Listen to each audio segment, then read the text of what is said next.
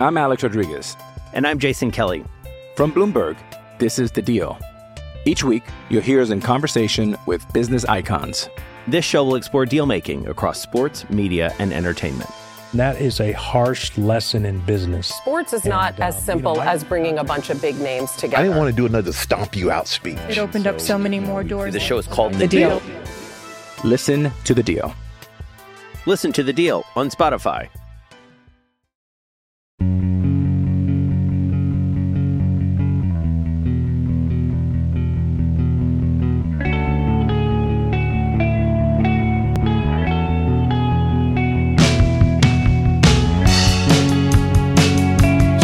Turns out that the Pirates in 2020 spent significantly more money than most people thought they would, and at the same time, dramatically less than anyone thought that they would. If you're confused, stay with me. Good morning to you. Good Monday morning from Cincinnati. I'm Dan Kovacevic of DK Pittsburgh Sports, and this, the newly reborn DK Sports Radio podcasting network. I'm in Cincinnati for football, Steelers and Bengals tonight, but had some baseball on my mind over the weekend. On Saturday evening, the Associated Press put out a story that doesn't get very much attention, even though it really, really, really should. It comes out this time of year every year for the longest time. The Major League Baseball Players Association, and I found this out when I was on the beat, leaks out the real payroll numbers to a, a fine reporter named Ronald Blum, who's worked for the AP forever. And it's the Players Association's way of making sure that the data that gets out there is accurate. And here, here's what it means before I give you these numbers, because they're all interesting, but so is the background. Every year, we go into spring training fussing over payroll. What's payroll going to be? What's payroll? And then when it comes out, it's opening day payroll is this. There's even lists of historic opening day payrolls. Opening day payroll means nothing. Not a dollar has actually been paid. Rosters change dramatically over the course of the season. Players are added, payrolls grow, players get traded away, payrolls shrink. Bonuses get paid. There's all kinds of different things that take place over the course of the actual year to change payroll, and yet we still, for whatever reason, persistently reference opening day payroll. So if I asked you what the Pirates' opening day payroll was in 2020, you'd probably have at least a skeleton of an answer. You'd say it was probably in the low 50s or whatever because you heard it discussed a lot. Well, that figure means nothing. It's a projection. It's looking at all the salaries on the 25 man roster that day, meaning the day of the season opener, and saying, that's the payroll. It's ridiculous. Anyway, so this AP thing that comes out every year, every December, is the official, agreed upon, verified figure between Major League Baseball and the Major League Baseball Players Association on what a given team spent on player payroll over the course of that year. The Pirates' figure for 2020 was $24.1 million. That was 29th out of Major League Baseball's 30 teams. And if 24.1 sounds crazy, crazy low to you, there's a reason for it.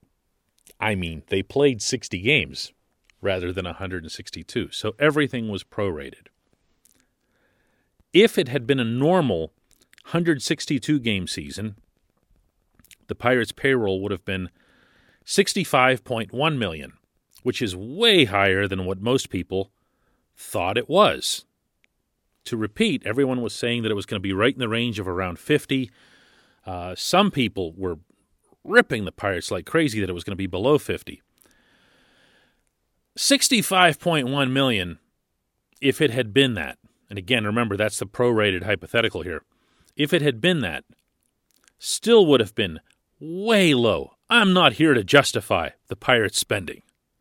I'm just here to try to make sure that we're working with the right information. If you rip them repeatedly with the wrong information, you're not having an impact. Trust me on that. I know that from their side. When they hear people ripping them with wrong information, it rolls right off. You have to have the right information, or it makes no difference. Not to them, and not to anybody who could do anything about their spending or other things that you might not like about them. You have to get the information right. The Pirates' payroll ended up being what would again what would have been 65.1 million because they had players to pay. Tons of them who were hurt. Chris archer got his full salary for not pitching a single pitch in 2020 that was a big chunk of change. When other guys got hurt and you'll remember that roughly two-thirds to three-quarters of the team at one point or other was on the injury list they kept having to get replaced by players called up from the Altoona satellite camp. There had to be moves made. The players who get hurt don't stop getting paid. The players who come up to replace them don't play for free. So it all kind of snowballs. This is why I advise this every single year. I know nobody likes to do it because we're a instant gratification society. We have to know everything right now but you don't know the numbers until you get to the end of the year to December. So when you get down to looking back historically, and this is the only thing we do on our website, it's a long standing news policy. When we refer to payrolls, we refer to end of year payrolls. We refer to what the team actually spent. That way, if they did make a bunch of trades to add salary, the way the Pirates did, for example, in 2015, they get credit for that. However, if they dump people over the course of the year and slash payroll, like let's say at the trade deadline, they absolutely do not get credit for that. It's just trying to keep things accurate. Are they underspending? Yes. But the biggest lesson to cull from this story, yet again, is that there are teams in the majors that are spending three times, four times what the Pirates are spending. The Los Angeles Dodgers, your newly crowned heroic World Series champions, have now been the top spending team in baseball four years in a row. The Yankees right behind them. The Rays set the exception for everybody, and boy, do the big spenders love when that happens because it's Look at that. The system is absolutely fair. Look at the Rays. Look what they're doing. Meanwhile, the Rays have no rings. No rings, in large part because their payroll is so low, and even all their genius can't account for the depth that you need to win in multiple playoff series. It's a terrible system. It's the worst system in sports. It's now the only system in sports that is not a salary cap. It's absurd that year after year after year we have to keep looking at these numbers and parsing them and wagging our finger over them when in the other sports, for the most part, you don't even know or care who your owner is. Because a cap system isn't just about a spending limit the way so many people incorrectly think. It's an entire system. It's a cap system that also involves a cap floor that is not very far from the cap maximum. It's never more than a $20 million gap, which is nothing when building a roster. There's also increased revenue sharing that allows everyone to spend within that cap range. Hear all the time, oh, Bob Nutting will never, ever spend to the maximum. Wouldn't matter he'd be forced to spend within the cap range. If your range is between, let's say, 140 and 160, and that's probably where a baseball cap system would take it. Let's say it's between 140 million and 160 million. On a 23 man roster, or 25, I'm sorry, 25 man roster, 26 man roster, whatever it is that they put together, makes no difference, virtually no difference. That's just an addition and a subtraction. Has no bearing on the way your team is built. We would have that whole Bob Nutting is killing this franchise narrative buried a million times over, even if it's completely accurate now. It would just be dead and gone. No one would know or care who the guy is, except for issues of, you know, accountability and firing people and so forth. But you wouldn't sit there and count every penny. Baseball's created this culture where fans do that, not just in Pittsburgh. They do it everywhere. They do it everywhere. And it's yet another in a long, long line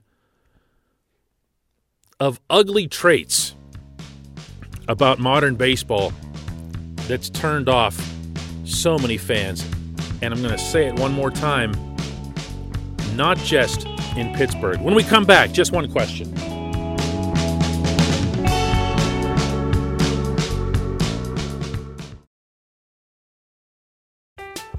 I'm Alex Rodriguez. And I'm Jason Kelly. From Bloomberg, this is The Deal. Each week, you'll hear us in conversation with business icons. This show will explore deal making across sports, media, and entertainment.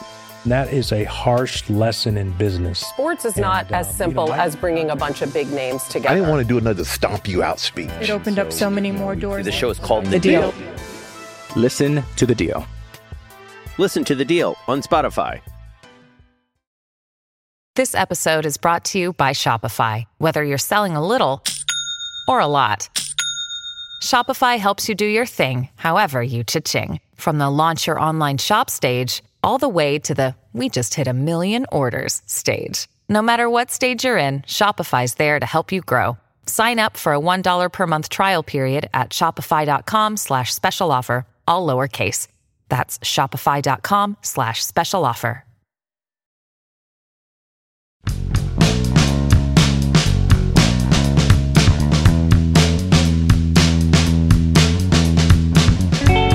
Welcome back. It's time for just one question, and that's brought to you on this program always by our friends at Mike's Beer Bar on the North Shore, directly across Federal Street from PNC Park, the Willie Stargell statue. I went down to Mike's myself over the weekend, picked up dinner for the whole family, and Mike asked me to remind you that he's got a couple of pretty ridiculous specials going on right now. If you buy three crowlers, you get three free.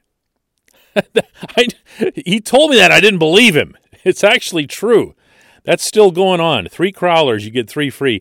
Uh, he's also doing a mix and match set of uh, mystery six packs for fifteen dollars. If you go down there and pick up one of these mystery six packs for the fifteen bucks and and tell him that I sent you, he'll also throw in a free Mike's Beer Bar T-shirt. Today's just one question comes from Michael Schwartz, who asks, "What do you think the Pirates will do at first base with Colin Moran kind of finding his power last year and Josh Bell not finding his first half of 2019 self? Do you think they try and trade Moran at his peak value, platoon the two, or trade Bell?"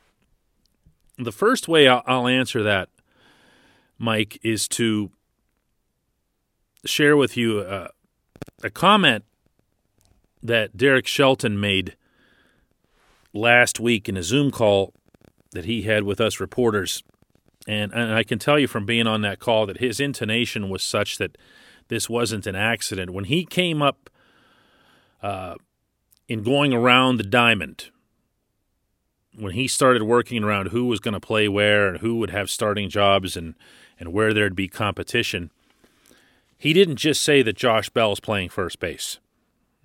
He said that Josh Bell and Colin Moran will get at bats. Will both get at bats. That was the wording that he had on it. Now understand that he's not, meaning Shelton, in a position to make any sort of definitive pronouncements right now because we still don't know for some insane reason whether or not the National League will have a designated hitter in 2021. No idea what they're waiting for on that. I mean, just say it one way or the other if there is a DH, Moran is a candidate for that, um, to say the least, on this roster. Because as you say, he did get his power going. Uh, his average still wasn't what you want it to be. His on base was kind of okay. It wasn't. It wasn't great.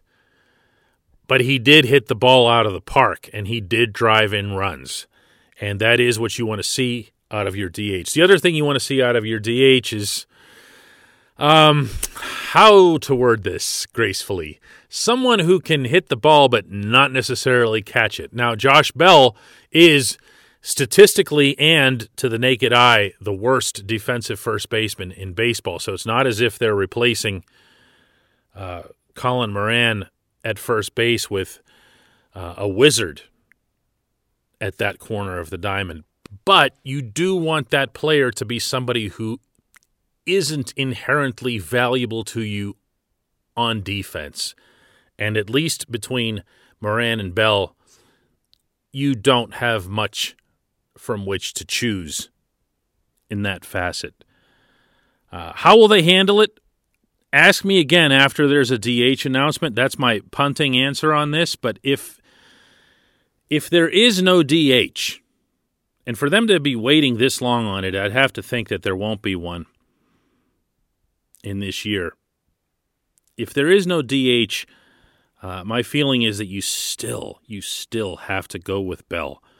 Um, he's just not very far removed from doing something extraordinary in the majors with what he did in the first half of 2018, and you'd be nuts to not try again to recapture that.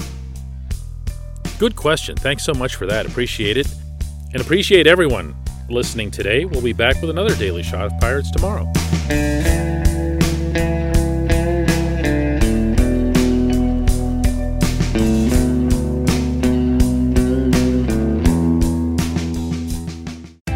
Park University in the heart of downtown Pittsburgh, they understand there's no substitute for real world experience and career building connections. Their innovative curriculum engages students with distinctive experiential learning opportunities. Point Park's pioneering co op program empowers qualified students to work in full time, paid positions with their corporate partners while earning college credits. Visit pointpark.edu/slash works to learn more. Career ready. That's the point. Point Park University.